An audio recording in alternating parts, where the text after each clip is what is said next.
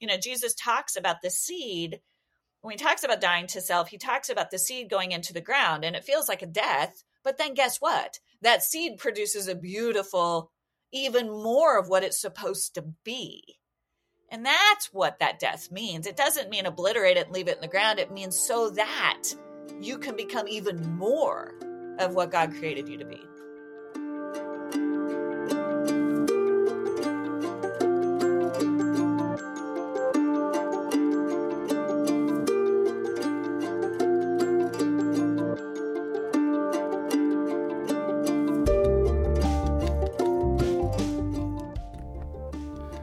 Welcome to the Wellspring Soul Care Podcast. I'm your host, Richard Gotthard, and I'm part of the Wellspring team. At Wellspring and Soul Care, we deeply desire to see pastors, leaders, really all of us, lead and serve God and others from a well tended inner life. We recognize that the pressures and the challenges that many of us are facing feel enormous, and so we want to walk and journey with you in whatever ways that make sense for you this podcast is one of those ways where we sit down with pastors, authors, thought leaders, and others that are seeking to practice life and ministry in the ways of Jesus. With all the different voices out there clamoring for your attention, we want to point to ones that are centered on the ways of Jesus and can help us, hopefully, attend to what is happening inside of us and what God is inviting us into. So today's podcast is one that I think you're going to enjoy. It's a conversation with Alison Cook, who co wrote Boundaries for Your Soul. But her latest book, called The Best of You, is a really valuable guide and resource for you as well. In our podcast today, we talk about her own faith journey and but about this book too, this idea of what does it mean to care for ourselves, not to abandon self-care, but not to become selfish, and what does that actually all mean and so if you're one that struggles with what does it mean to actually care for myself well with God so that I can care well for others, this podcast is for you. So enjoy our conversation today with Alison Cook.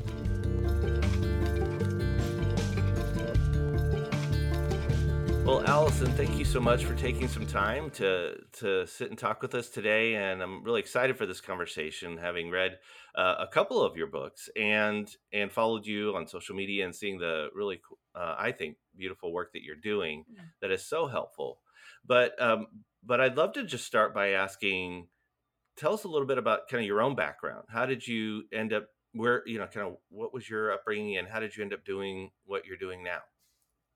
Thank you. Thanks so much for having me, Richard. I really love what you're doing and the ministry that you have, and just really grateful to be here speaking with you and and uh, the folks that you serve. Um, I got started. Uh, my work started. You know, it's sort of cliche, but I um, I was that. You know, grew up in a Christian home and knew a lot about God and.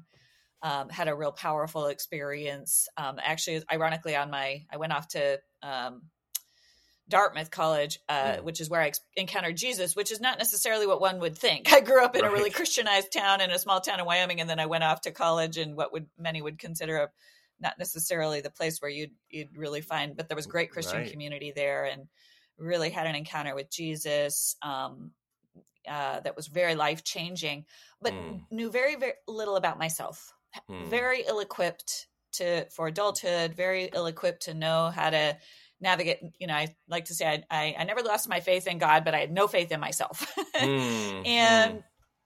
and so you know the cliche is then i went to study to become a counselor right you know the cliche is people go into studying uh, sure. to be a, a counselor when they're trying to heal themselves i think there's some truth in that but i also had some genuine gifts i knew how mm. to read i always you know knew how to kind of read other people high in mm. empathy could sense pain um, wanted to you know, intellectually sort out how do we solve these things. So kind of the overlay of knowing a lot about God was then I learned a lot about other people, learned a lot about how to help mm. other people. Still didn't know anything about myself.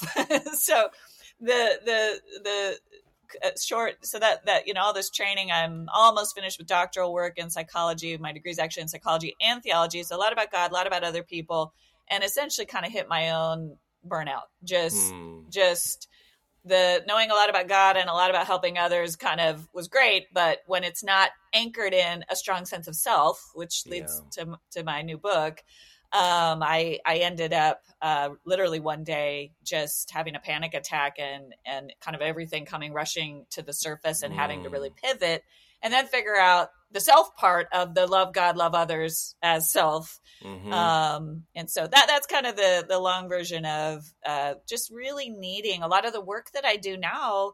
The two books that I've written have flown out, flowed out of my own journey of mm-hmm. needing to figure out how how do I bring myself into these relationships? How do yeah. I understand what it means to be a human um, who also loves God and wants to love other people?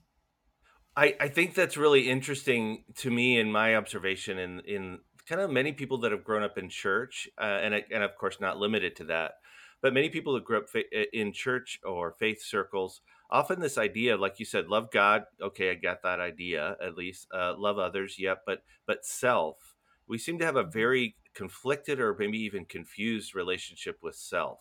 Can you speak to that? Why do you think that is? What maybe even particularly the pitfalls of of you know uh, uh, our faith journey in knowing or understanding ourselves yeah i mean i think it's interesting because okay so historically you look at augustine you look at calvin you look at saint teresa uh, a lot of great thinkers talked about this relationship. How can I know God when I'm far from my own self? That's Augustine.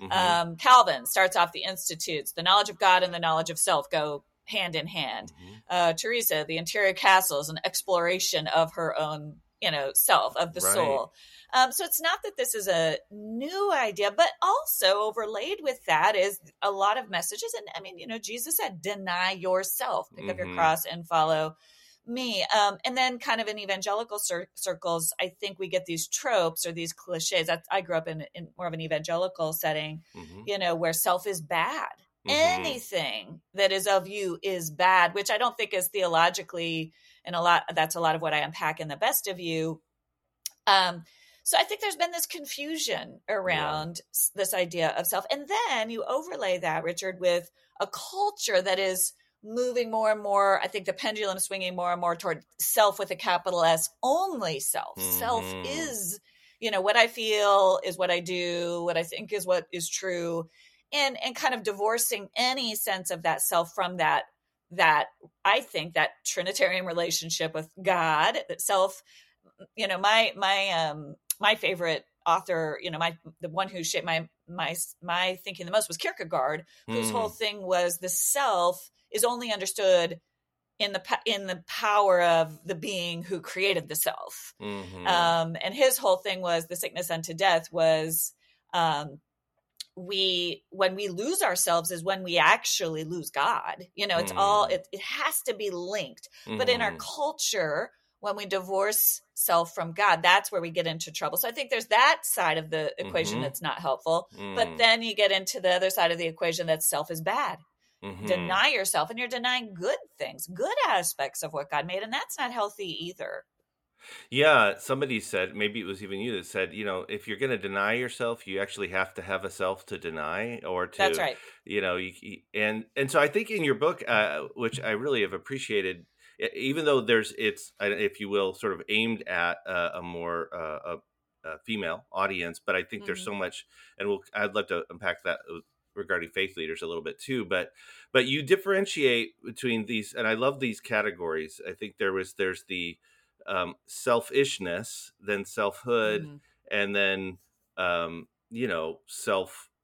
Uh, I'm, I'm, blanking on the term right now. The the the you know the can you unpack those three categories a little bit for us? Yeah, yeah, yeah. So I I come down talking about the strong sense of self as selfhood. Selfhood, and so yeah. people say, well, isn't it selfish, right? Mm-hmm. And and mm-hmm. so that's where I delineate. Well, selfishness is it's all about me. Uh-huh. It's all about me selflessness it. at its yeah. extreme, which is the as Christians we're supposed to be selfless, but that gets misconstrued as it's never about me. Uh-huh. It's always about others. And selfhood, which is, I think, the example we see in Jesus, a strong sense of self, selfhood, which is the psychology term, is it's about me and it's about you. You cannot mm. unlink the two. So, in any mm-hmm. relationship, including our relationship with God, but let's start with you and me, It's about you you come to the table as you and all of who you are and your needs and wants and desires. I come to the table with who I am with all my wants, needs, desires, preferences. And then together as two whole people, we have to figure out how to have a relationship. Mm-hmm. That's health. That that that gets into the real work.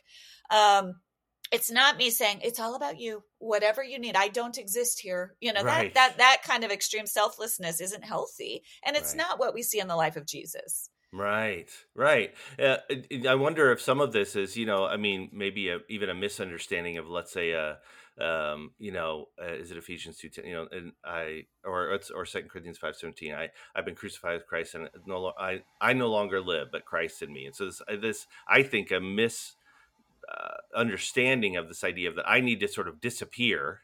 Yeah. You know, the I I'm gone, and it's just and and that frankly almost to me uh, personally, it almost sounds like possession. You know, like you know, yeah. Rich, like Richard doesn't live here anymore. Uh, but yeah. that's that's yeah. not really the invitation. Doesn't make sense. It? No, it doesn't make sense, and God is not I mean, God makes sense, you know, that it, so we have to think about that. You're, you're, right. It's almost like then we become, what am I, a puppet master? You know, God's a puppet mm-hmm. master, and I just sort of hope that's not free will that's not agency that's not the, the reality that god created us in god's image you know from genesis 127 to be a part to participate in governing to participate in ordering to participate even in naming mm-hmm. if we look mm-hmm. back to genesis right mm. so so it doesn't make sense if you look at the bible as a whole and what it does make sense is we there is an old there are old ways you know and and when you think about through the lens as a psychologist i think about the lens of the old ways that we're supposed to put off to bring on mm-hmm. the new self in christ well the old ways often link back we, we often think about the flesh but also which is ego which is you know sure the selfishness yes mm-hmm. we're putting mm-hmm. that off and also a lot of times it links back to our wounds our mm-hmm. traumas we're putting off the old ways of learning how to people please we're learning how to put off the old ways of of um, not having a strong sense of self not knowing how to be assertive when it's time to be assertive right? That could be something we need to put off in order to inhabit our own lives like jesus did. Yeah. um, so I, I think i think we have to look you know i always think we have to look at the bible you know as a whole right? We have to kind of if we pull that verse out it's like you can get really literal about, and that's what I tried to do all through my 20s like mm. just obliterate myself mm-hmm. obliterate mm-hmm. it that's what it means to follow Jesus and it was like that doesn't actually work number 1 and number 2 it's not actually what I see in scripture you know Jesus mm. talks about the seed when he talks about dying to self he talks about the seed going into the ground and it feels like a death but then mm-hmm. guess what that seed produces a beautiful even more of what it's supposed to be. Mm-hmm. And that's what that death means. It doesn't mean obliterate it and leave it in the ground. It means so that you can become even more of what God created you to right. be. Wasn't it Kierkegaard who said, Now by God's grace I shall become myself? Right? Yes, that's, exactly. Yes. Yeah. Yeah. That's the that's the dream.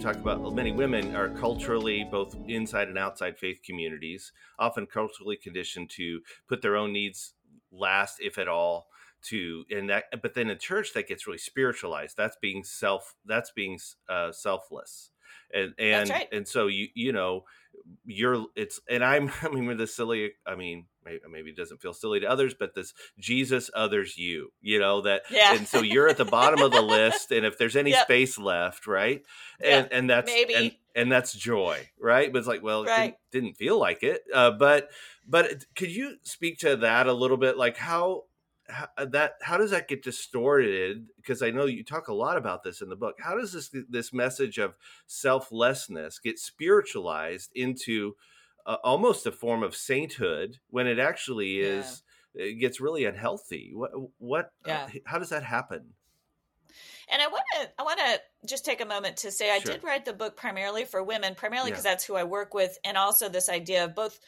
any anyone who's been in that position, whether uh, you're a person of color or you've been a marginal part of a marginalized people group, I would put pastors in that. I mean, and yep. men too. I mean, it applies to all of us on right. some level. Exactly. But I'm thinking of pastors, ministry leaders, anybody who's in service, right? Put yourself last. Yep. sideline yourself and that isn't the message and and i and i have to get on my you know jesus had different messages for different people in scripture Mm, mm. and I think, you know, so I'm speaking a lot to women in the book, but I keep hearing from so many men like, no, no, no, this applies to us too. Like, yep. th- there's a message for a type of person that is so willing to set themselves aside where Jesus might be saying, I want you to actually come come out, you know? And we see that in scripture. Jesus gives some people he does tell to step back.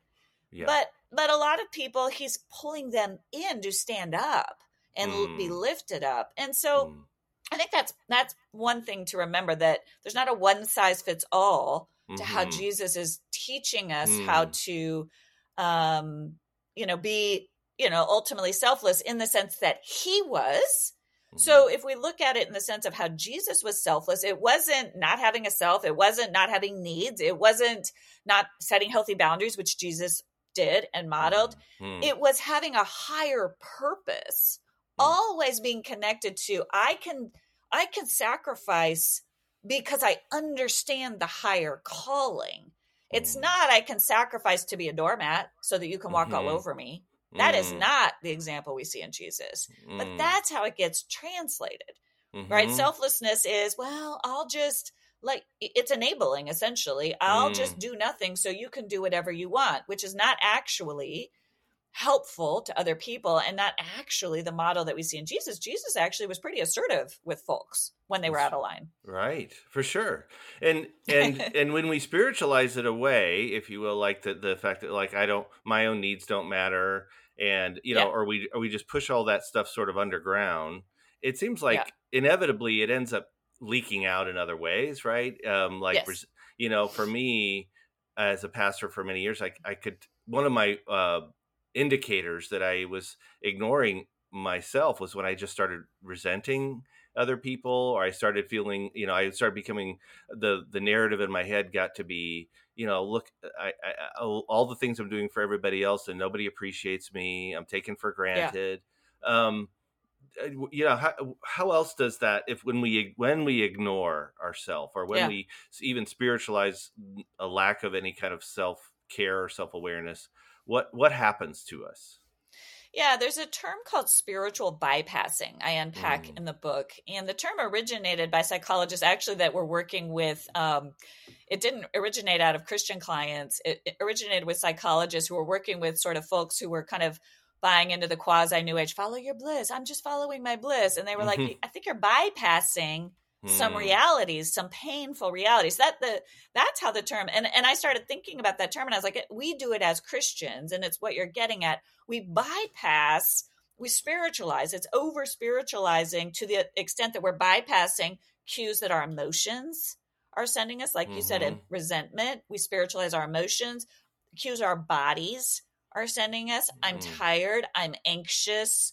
um I, I have a feeling in my gut that something doesn't feel right. We we, we Mm. spiritualize well, you know, we spiritualize um, so many ways. Um, these inner resources that God has given us that we've labeled as bad. And again, you can get at these hierarchies. There's the joy one. You know, I learned the facts, faith, feelings. One Mhm, feelings mhm. are the lowest, and they're bad. And you know, it's really all about the facts. And it's like actually emotions are cues. God created us with emotions. They are cues that we need to hold in tension with facts, Mm.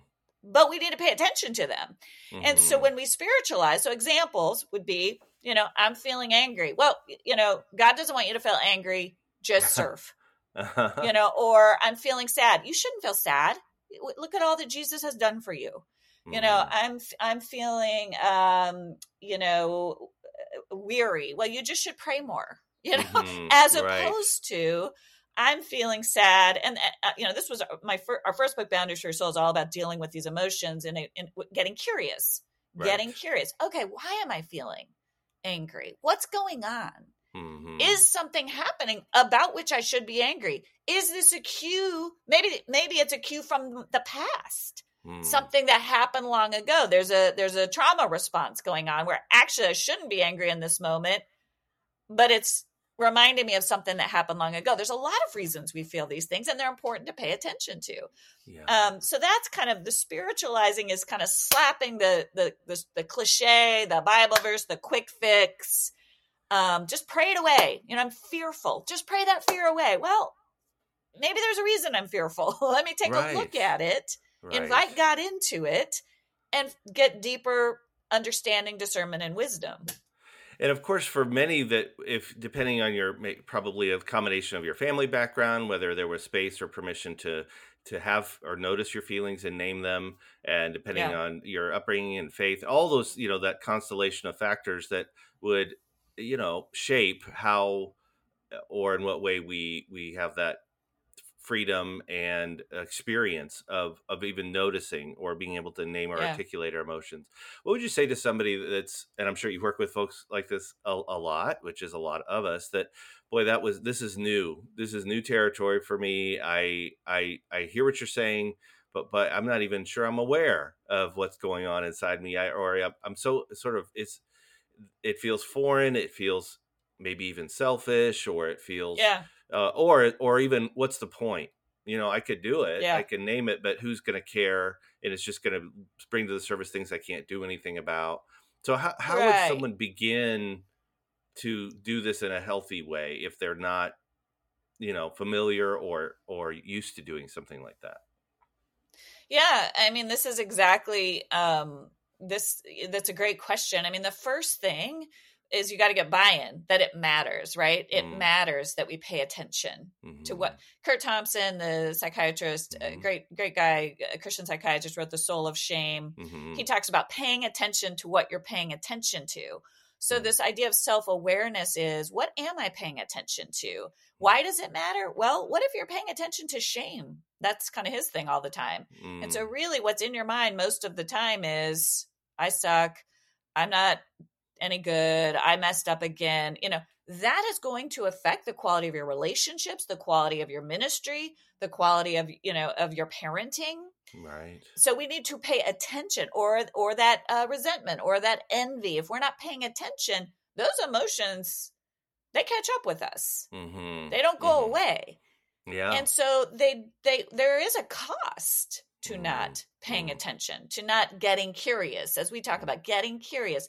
I I believe it's part of a spiritual practice. So for me, when I go to have my time with God in the morning, I start and, and this is the way I'm wired. I'm not super aware all the time of what I am, what's going on inside of me. Ironically, um, you know, for me, that's actually hard. And so I start there. Mm, mm-hmm. I start with what am I noticing? Okay, I'm noticing this, this, and this. Then I go to God because I'm going to God more authentically god here's what i'm noticing mm. you know um you know and then i move into prayer because i'm then not praying to god or going to god out of this obligatory duty thing or only to read you know kind of i'm reading something over here that's not at all connected to what's going on in here yeah um when i connect yeah. to myself and then so there, so you can do it it's part of your spiritual practice that's the examen you know mm-hmm. you talked about like exactly. the Ignatian what what is what is draining me right now what is bringing me life but also just like driving in the car to work, driving to pick up your kids from school.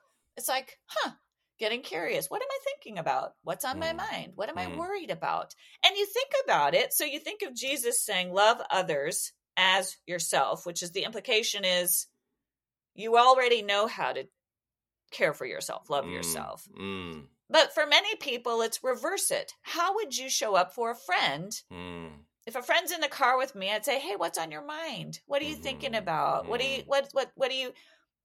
Uh, it's t- applying that to yourself, huh? What am I thinking? What am I worried about? What what's what is bothering me in my soul? It's paying attention so that you name naming is taming. We mm. name that and talk to God about it. Mm-hmm. And then you're in prayer, right? Yeah. You, you've reverse engineered yourself right into prayer, which is wow, that's so interesting, God. I'm I'm really worried about that. I didn't realize it. Help me understand yeah. why I'm so worried about that. And you're in a posture of curiosity with God versus shaming yourself for worrying in the first place. Yeah, such a different different way of coming at it, and not yeah. to uh, shut it down or turn it off. And it is interesting, Ignatius, who is known for the exam, among other things, the, the exercises, but within the examen, he actually encourages people to notice as you reflect back on the previous day or whatever period of time to look for an emotion and pray from that emotion which is Yeah. you know just the wisdom. And so this isn't new, right? And Yeah. and of course the No. Psalms are so full of of just emotion and naming it, and A hundred even even emotion that many of us would be, you know, really uncomfortable saying to God, and yet the psalmists uh, are very comfortable naming whatever is happening inside of Oh, them. there's rage, there's anger, there's vengeance, there's Mhm. there's sorrow, grief in the Psalms. I mean, that's a prayer journal uh, that you know, you know, you're crying out to God. But golly, what better place, you know, if we don't do that, Mhm. those emotions are in there festering Yeah. and they'll come out one way or the other.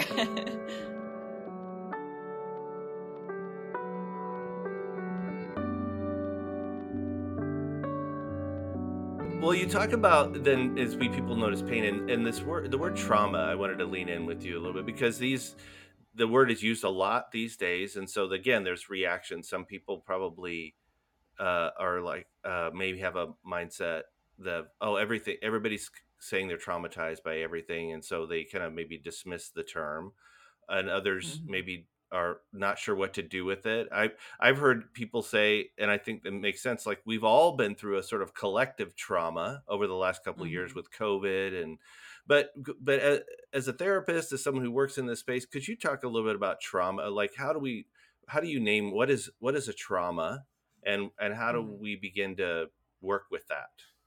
Yeah. In the best of you in chapter two, I go through sort of a history of how this word, a really simple kind of how this word, how we began to understand it. And, and in my research, I boil it down to, and this is from the work of Dr. Gabor, I, I never know, I don't know if, if you say it mate or mate. hmm Um, so I apologize. I've looked it up several times and I see it both ways. So Uh-huh. I, I need to ask him sometime. Um, but he um, he talks about the fact that, and I think this is so profound and so beautiful that um, this is from his film, The Wisdom of Trauma, that we're not traumatized because painful things happen to us, especially as children. We're traumatized when we're alone hmm in our pain. hmm And so trauma can be anything, you know, the big teacher, we used to think of trauma as the big events. You know, Mhm. the the soldier coming back from war had PTSD and that's Mhm. absolutely real and that's that's the big you know aha moment is there's some big T trauma there that you don't just get over. It it lives Mhm. in the body. Um and you look at, you know, childhood abuse, serious childhood abuse, childhood neglect, um, all sorts of these big T traumas where you know you witness violence you witness you know sexual assault or you are sexually assaulted you know yes big t trauma these create this you know creates a wound in the soul that is going to need a process of healing right Mhm. Mhm. and and so that's kind of been understood but what what psychologists began to notice is there's a whole series of little t traumas that Mhm. might be being childhood bullying. It might be that you had parents that were pretty weren't weren't mean and weren't cruel, but were kind of absent Mhm. emotionally, Mhm. and um, you were alone a lot. Or it might be, you know, there's all sorts of little t traumas. Something that happened at school that, again, in and of itself, might not have become a wound, Mhm. but in the absence of a loving presence helping a child make sense of what Mhm. happened, we tend to self shame or Mm. self blame those Mm. kids bullied me because I'm bad. Mm. That teacher didn't like me because there's something wrong with me. And we create as children, that's the that's the meaning that we make. And that carries with us into adulthood. If no one comes alongside and says, "Wait a minute, I think that's not what happened there. What if?" Well, you know, then we can heal. Then we don't care. But if when we create that meaning inside of us, that memory lives Mm. in us. So as adults, someone's mean to us. I'm bad. It's my fault. Mm. That's not true, you know, but that that memory of that meaning that we've made lives in our bodies. And so trauma research has just been so powerful in uncovering the ways that we have to go back and look at some of those messages we picked up, we mm-hmm. created, even from some se- seemingly insignificant events for all the way to the big T events Yeah. so that we can heal. Yeah. That's so good. I think you use in the the term um, in that chapter, unwitnessed pain. Yeah. Unwitnessed pain. That that and Yeah. so that was internalized, and like you said, we we created a meaning around it or a narrative. As this is the story of me, then, or the meaning of me is if if it's like either I I deserve that or there's something wrong with me, and and we're often it seems like then we're maybe not even that conscious that that's the meaning or the story of ourselves that we're carrying into even to the present and it's That's affecting right. how we view ourselves in the world right so so Exactly. so then how do we begin to so one even exploring maybe where did that originate it sounds like you're saying where did where did i pick up that idea and maybe going back into those traumatic big t or little t traumatic events and and, and inviting someone I'm, I'm hearing you say inviting someone to bear witness with us to that experience perhaps in a different way Exactly. So it sort of changes how we view. I mean, really, it's so in some ways I think about this. I think there's nothing new under the sun, right? It takes us right Hmm. back to this idea, but it helps us re reimagine what does it mean to be in community.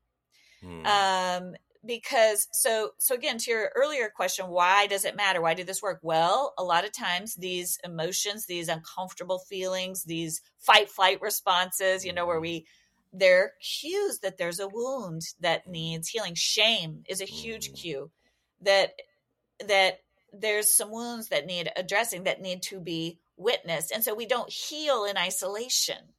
Hmm. You know, shame Mhm. thrives in isolation. We Mm. heal in loving community. And we know this biblically. You know, God didn't design us to be alone, but we have this idea of community, you know, as either just sort of a get together and and um you know only talk about surface things or shame you know get community where we like just eviscerate ourselves for our sin Mhm. whereas what really helps and the, the best model that i've come across or i've seen for how, what true sort of witnessing without shame occurs is the recovery model the aa model. You know Hmm. where we're in a circle and we're saying my name's alison and and this is this is what i struggle with and i keep struggling with it and everyone says welcome. Yeah. Hi we're glad you're here. You know it's not it, we're not it's witnessing right it's not fixing it's not um Wow. shaming it's not criticizing it's welcome we're glad you're Mm. here as you are right there's that that witnessing so yes i think that's Mm. what happens in the therapy room right we are witnessing when there's big t trauma when there's a lot of these uh, little t traumas we do need someone who's trained Hmm. to help pull it out, right? Pull it out of the the memory, reshape. Um, so it could be counseling, it could be therapy, it could be trauma therapy, it could be you know a recovery group, it could be a small group, Mhm. um, a spiritual community. I know I've found one of the most powerful. Um, it's not unlike I think what you do. I and here in New England, I did a spiritual listening community for two years. It was quarterly retreats, and just having people actively listen to elements of my story was so powerful and so healing. You know, and at first I was like, what is happening here? Nobody's trying to fix me. Nobody's trying to, Hmm. they're just listening and reflecting back to me what they're hearing. And it was Boy, deeply powerful powerful. Yeah, I uh, a number of years ago, you know, I've I, I've shared in various places that I I experienced panic attacks and and battled with depression and all that, and uh, for many years, so done a lot of counseling work. And about 15, 20 years ago, I did a week long counseling intensive at a Christian counseling center, and and some of it was individual therapy, uh, but some of it was they invited us to uh, ask us ask me to be in these different support groups like AA or SA or other even even though I didn't I wasn't experiencing those particular expressions of addiction. And what I experienced in that and and and subsequently been to a handful of support groups I found it so liberating and powerful. Like you know nobody said hey I'm Richard and I'm fine Mean because then it's like what are you doing here right Yeah, um, then yeah, then you, yeah then then you're dismissed. Um, but but but what I felt sad about is that the church doesn't seem to function more like that kind of group, which I found so. Uh, uh, what is it? What is it that keeps us from even in the church setting Mhm. where we've supposedly the door into faith is admitting you need Mhm. help, you're not okay, God is you know um, you need a rescue and and then it seems like we get on the other other side of that that experience of conversion or, or whatever that experience is for people i would call it conversion mm-hmm. uh, but but then we kind of i don't know we we we we bounce off each other's layers of of protectiveness in some ways. I know. what, yeah, What? How? It's speaking to faith leaders, I guess. I suppose. How could yeah. you encourage them to foster yeah. or cultivate spaces where people could be more, more vulnerably honest and uh, and you know, in in ways. I'm so glad about. you're. No, it's such a good. It's it's something I'm really trying to think through right now because there's so much going on. Right, we're understanding trauma who's who's in our churches, right? People who have all sorts of big T and little T traumas. How do we move from this? We show up, we shake each other's hands, we listen to a great message, and we leave. Mm-hmm. You know, because I I feel for pastors. Uh, mm-hmm. It's a and then all the pressures on the pastor to deal with all this in private pastoral counseling sessions, which is too much for any pastor. Right. You know. Right. Um, it's just too much to both mm-hmm. be delivering wonderful teaching every Sunday and then also helping everybody heal their wounds. You know, mm-hmm. it's um it's it's really it's a challenge. Um I think I do wonder, you know, I think a lot of churches move to the small group model. We got to get people in these smaller groups. Mm-hmm. I think that's part of it. I think we need to think of these small groups though, how can we maximize them to not be more places of shaming you know that mm. that's that it's a good start getting people into communities but let's let's put some thought into how we ensure that these communities have some structure to them where people are invited. Um you know i just know so many people that have had so many hit or miss experiences you know. Yeah sure. um, um and then i don't know you know i do wonder about uh you know, it, it's such a good question because we're so steeped in this model of somebody up front, you know, the pulpit facing the mm-hmm. audience mm-hmm. versus mm-hmm. the circle where mm-hmm. everybody's trying to sort it out with, you know, it's, it's just, I go back and forth, you know, mm-hmm. on how to fix, how to, not fix, cause, but how to, how to be church um, yeah. for each other. Um, it's it's it's challenging. I, I just would say that I do feel for pastors. I think that's a lot. Um, and I don't think it should be on pastors to be both the teacher and the healer, you know, to be yeah. kind of all things to all people. Mm-hmm. So figuring out how to create spaces for more authenticity, including including from the top down including how does how do i get to show up as a pastor and a leader and not have to be perfect exactly yeah i do think that there's something very much there in terms of appropriate vulnerability you know for a yeah. for a pastor or leader to to present themselves as a as a fellow traveler as a someone who That's i right. you know we have our own stuff and we're working through it too and then and then I, I i just want to come back to the what you said it seems like that like you said, many small groups, and I'm all for. I'm a big fan of small group communities, but but like you said, either they can become we stay up in our head and we just kind of uh, it's it's pleasantries, or or we're just talking about information, and or someone shares something and then others either they don't know what to do with that, or so they change the subject, or they or they I'm gonna I'm gonna rush in and give you a Bible verse and try and fix you. But That's what right. if what if we could even equip people to do this? What you just said, just a safe space to name what is real and that we're mm-hmm. we're in conversation with God and others about and ourselves and have people just reflect back. I think that that literally that uh, you know in training for spiritual direction, I'm sure in training for in therapy, it's, there's a lot of that mirror, just reflecting back without letting uh, I mean hear even sometimes literally the words or what they're hearing or seeing um, in someone else's voice and hearing that, oh, like, yes. did I see that? Did I think that? And that's, that, and I, I, it seems like that could be really powerful if we could just help people do that a bit. Absolutely. Kind of train people how to do this thing of the spiritual listening, which is withness Yeah. Which is what we really need is just to be Mm. seen and known and loved. Because that unlocks, you know, that brings the nervous system back to Mm. sort of this calm, clear place of, oh, I'm Mm. okay. It Mm. chases out shame. We get creative. We start to understand, you know, it, it's, it's, um, I, I do think there would be a way. I think that would be kind of a neat way to bring in more of that into church communities and into small groups. I think that could be really powerful.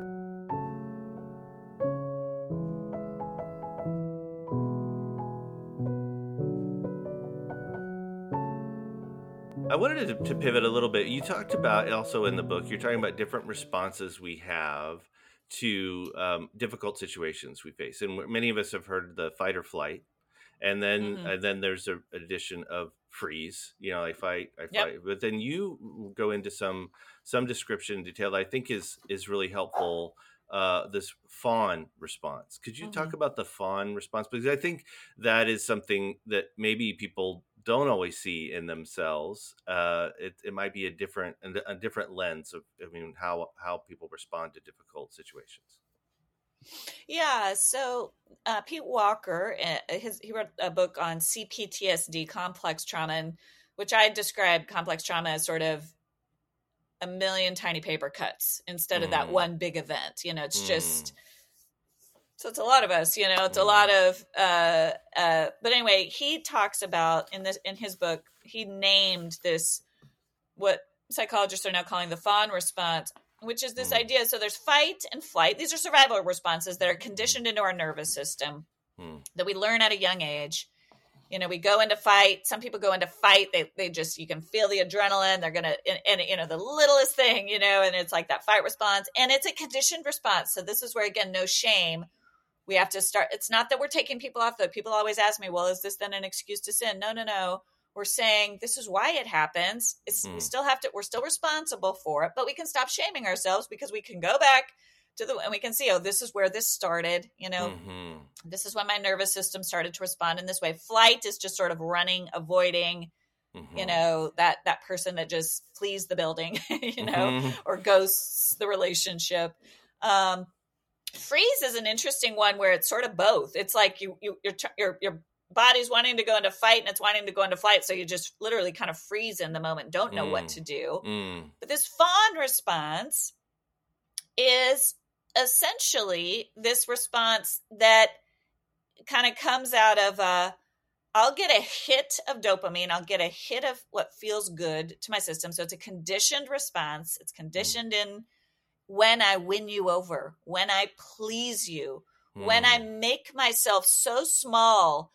that I can't be hurt.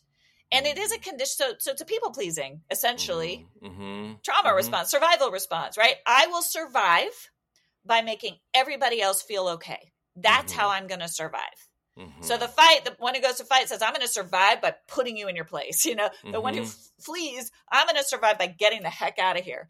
The one who fawns says, I'm going to survive because I'm going to make everybody in the room like me, not be threatened by me, feel safe with me. And it works. But the Yeah. problem with it is, it's then again kind of like selflessness. It's one of these things, especially I see it in women, but I know it's true for men too. It's reinforced in church communities. Isn't she nice? Mm. What a good person, Mhm. right? Um, you get re. It's not doesn't fight. People don't like it. They they you get you know flight people don't like it fawn people like it you know Right. people want you to do that so it's affirmed and so it's really hard to recognize oh this is actually not healthy right. this is a survival response this is how i've learned to cope i need to shift away from it but nobody's telling you that it's a problem people are like this is amazing you know yes. um, yeah. so I, it's I, it's I tricky I, it is, and I think I, I'm I'm observing uh, uh, uh, the the fawn one hit me personally. I I think Yeah. we see pastors in the uh, you know coming out of the pandemic where we're and everybody's been in crisis mode, trying to figure out how do I lead, how do I uh, how do I be, you know, what is our church, what's the future, all of that. And I and, and you can see all four of these responses. I think some it's like, all right, we're gonna we have to fight either either fight against some perceived enemy or make the people that aren't coming back the enemy. I'm gonna, you know, there's a fight response there. There's or a flight like I, this is too much. I, I'm out. I just can't deal. And not Yep. no shame, no shame. But I'm I can't. I'm just gonna whether I physically I may may still be be here, but I'm I've checked out. Um, Yep. or or freeze like I just par- paralyzed. I don't know what to do. And but I think the fawn one I saw in myself because I I, I Mm. worked with and around some some narcissistic leaders, and I don't use that term lightly, but I Mhm. I there was a part of me that said I'm not, not going to be that. I'm not going to be. I'm going to be the nice guy, and I wasn't even conscious of that. But I you know that's no way to be. But but fawning, at least for me, it was like I can nice people into to wanting to follow me, so to speak, because I'm such a nice guy, and it and it. it it wasn't intentional wasn't even aware of it but it's like in hindsight it's like that's a different form it can be even a different form of a manipulation if i'm so nice then i'll give you no reason to ever be upset with me you need to just you know you need to treat me well you need to you need to do what i'm suggesting is That's I- I- right. I, think all of those can show up in in our leadership Absolutely. And you're saying something that self awareness, again, any good quality becomes a kryptonite too, right? You, you, you, and you're doing it, it's, it's getting at the motivation. It's, it's fawning is really about protecting me. And mm-hmm. again, there's no shame in that. It's a learned response. It's something we kind of can subconsciously shift into. And so you have to begin to ask yourself, wait a minute, I want to be kind because I genuinely want to serve someone who's hurting? Mm. Or am I trying to be kind in this situation so they will like me a whole Mm. lot? Mhm. you know? And that's a subtle that's a subtle distinction, but if we're not doing that work of paying attention, it's a slippery slope toward the latter versus toward the no no no, I know who I am. I know what God is calling me to. I want to lead well and therefore I, I really want to show a lot of generosity and a lot of grace and a lot of kindness to these folks who've been through a lot. Mhm, and that's coming from a really self spirit-led place inside of authenticity versus i don't know what to do so i'm just gonna i'm just gonna like you said kind of pivot toward you know it slowly and insidiously becomes about oh man that feels so good. Everybody thinks i'm so nice oh that feels so good inside. You know what i mean? It's it's such a subtle distinction. Mhm. and the actions can look very similar right. that you know and Yeah. god knows you know? But it takes that kind of um, reflecting and that curiosity and even to not just because my tendency and i think perhaps others too is to i see something that i don't love in a response i have and then go straight to shame you know that's Yeah. terrible stop it stop it and that instead of that like you said noticing with curiosity and bringing that into conversation with god and saying "Uh, you know where is that coming from and let's explore that and and look in a different way. I wa- I wanted to uh, go ahead.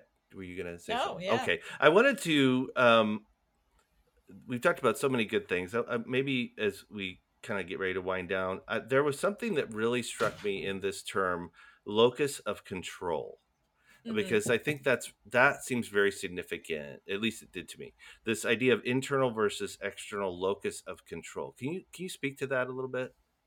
Yeah, it's it's a term from psychology that, and a lot of what I've tried to do in the best of you is weave in these terms from psychology and how they overlay with um, biblical terms. Right. So, locus of control in psychology, if you have an internal locus of control, you tend to attribute what happens in your life primarily to to what you have control over. Hmm.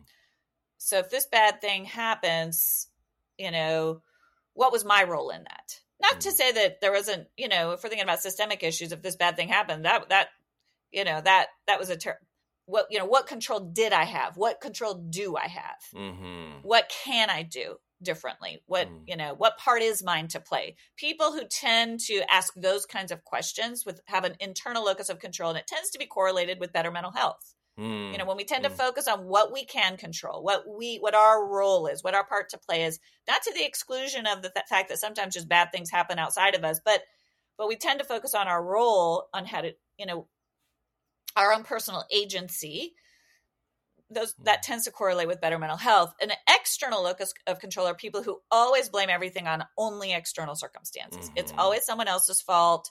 I'm at the whim of fate. mm-hmm. I might have gotten lucky, or, you know, those are kinds of things. Now, if you overlay that against Christian, um, mm-hmm. what I do in the book is we are kind of taught, many of us as Christians, to have only an external, you know, God did it. Mm-hmm. Only, you know, God did it. Um, or oh i'm i'm just so you know and and and i don't and in fact i what i'm trying to kind of pull people out of is this and also i had a part to play. Mm-hmm, and mm-hmm. i and later on in the book i get into what i call spiritual codependency where there's this sort of idea of i hide behind god. It's all god it's all god. It's not me it's not me which is is actually kind of an immature relationship with uh, you know with god i believe we're called into a partnership mm-hmm. where we move toward that into what is my part to play in this mm-hmm. i i have a physical illness that's you know the the low hanging fruit example God, I hope you make me better. Well, mm-hmm. I also probably ought to go to a doctor. Mm-hmm. I also probably ought to take a look at, you know, my, you know, and also pray that that God works through all those things, right? And also understand that some things are out of my control. But I right. do have a part to play in that. Yeah. Yeah. You know, that's the simplest example. And so and people understand that when it comes to their physical health. But it's true mm. with our mm. mental health, you know? Mm. I'm struggling like what what is my role to play in this?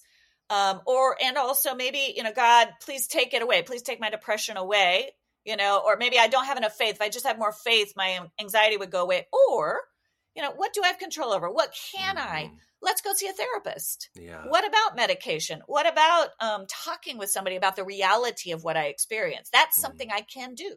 Yes. So that would be a, an internal locus of control going, here's, or, or what I do notice is I do struggle with depression, but I do know that every single day, if I get out in some sunshine and I exercise and I get some good chemicals going, I feel a little bit better. Mm. I can do that. Mm-hmm. So again, it's it's it's that internal locus of control is this, and it gets kind of back to the recovery of the serenity prayer. Mm. What do I have control over? What can I change? Mm. Letting go of what I can't. You know, we do this in partnership with God, but I do see a lot of Christians use a lot of language that suggests we're just at the mercy. We're just at the yeah. mercy of fate. Yeah. Um, yeah. I think you're absolutely right. And I think of that even again, thinking of, of people leading organizations or particularly churches. Yeah.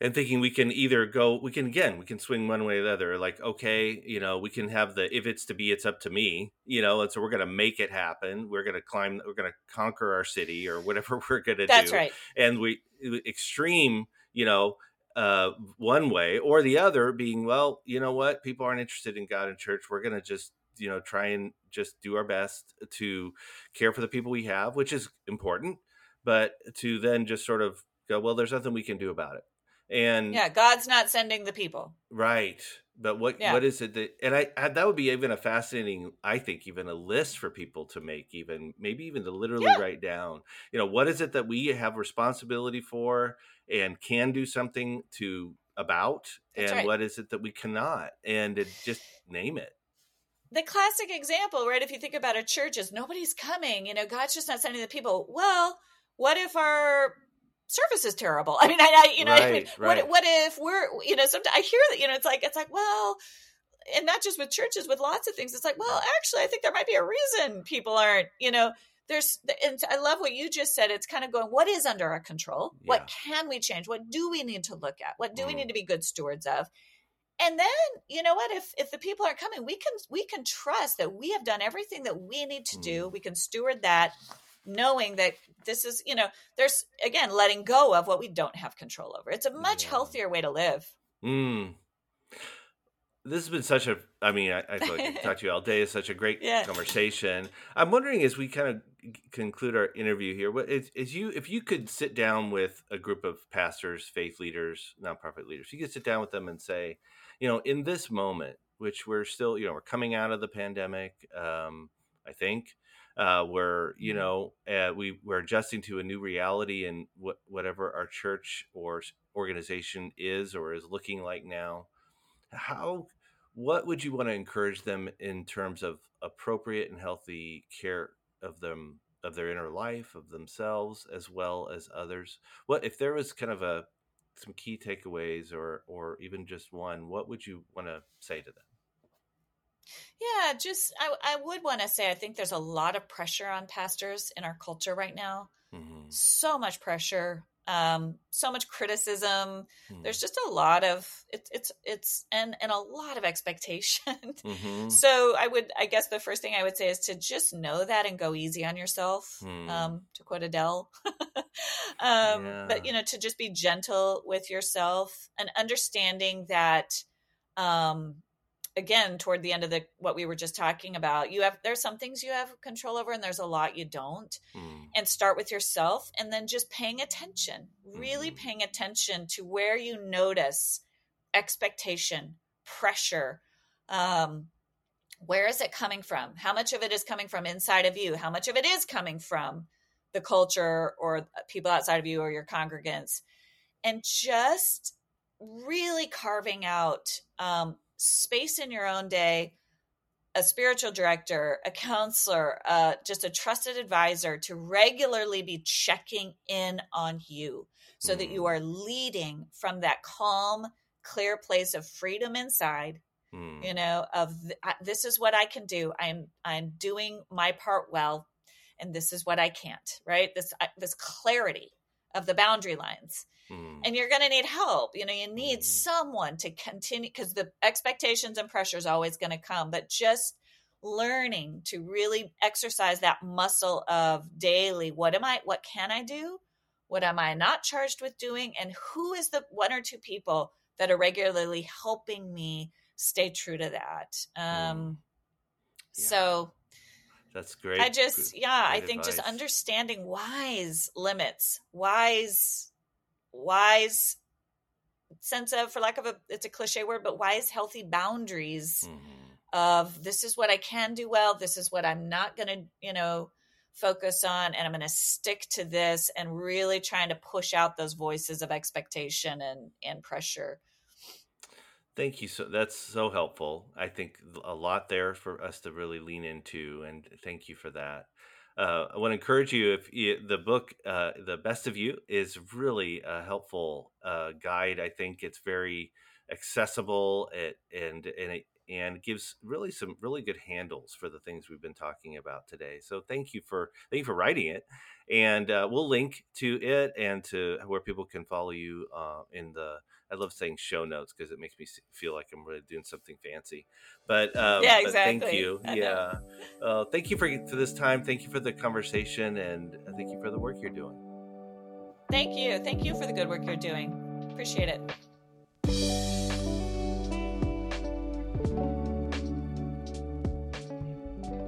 Thank you for joining us for today's conversation. If you found it helpful, feel free to share this podcast with others and subscribe to it on iTunes or Spotify, wherever you found us, and give us a rating. We'd really appreciate that as well. Again, if we can serve you as part of Wellspring, we are here to serve the church, both its leaders and people, in whatever ways we can. So go to wellspringca.org to see what resources we have to offer and how you can be served by them. Go to our Facebook page, just search Wellspring on Facebook, and you'll see lots of resources there as well. Thanks for joining us. Until next time, grace and peace.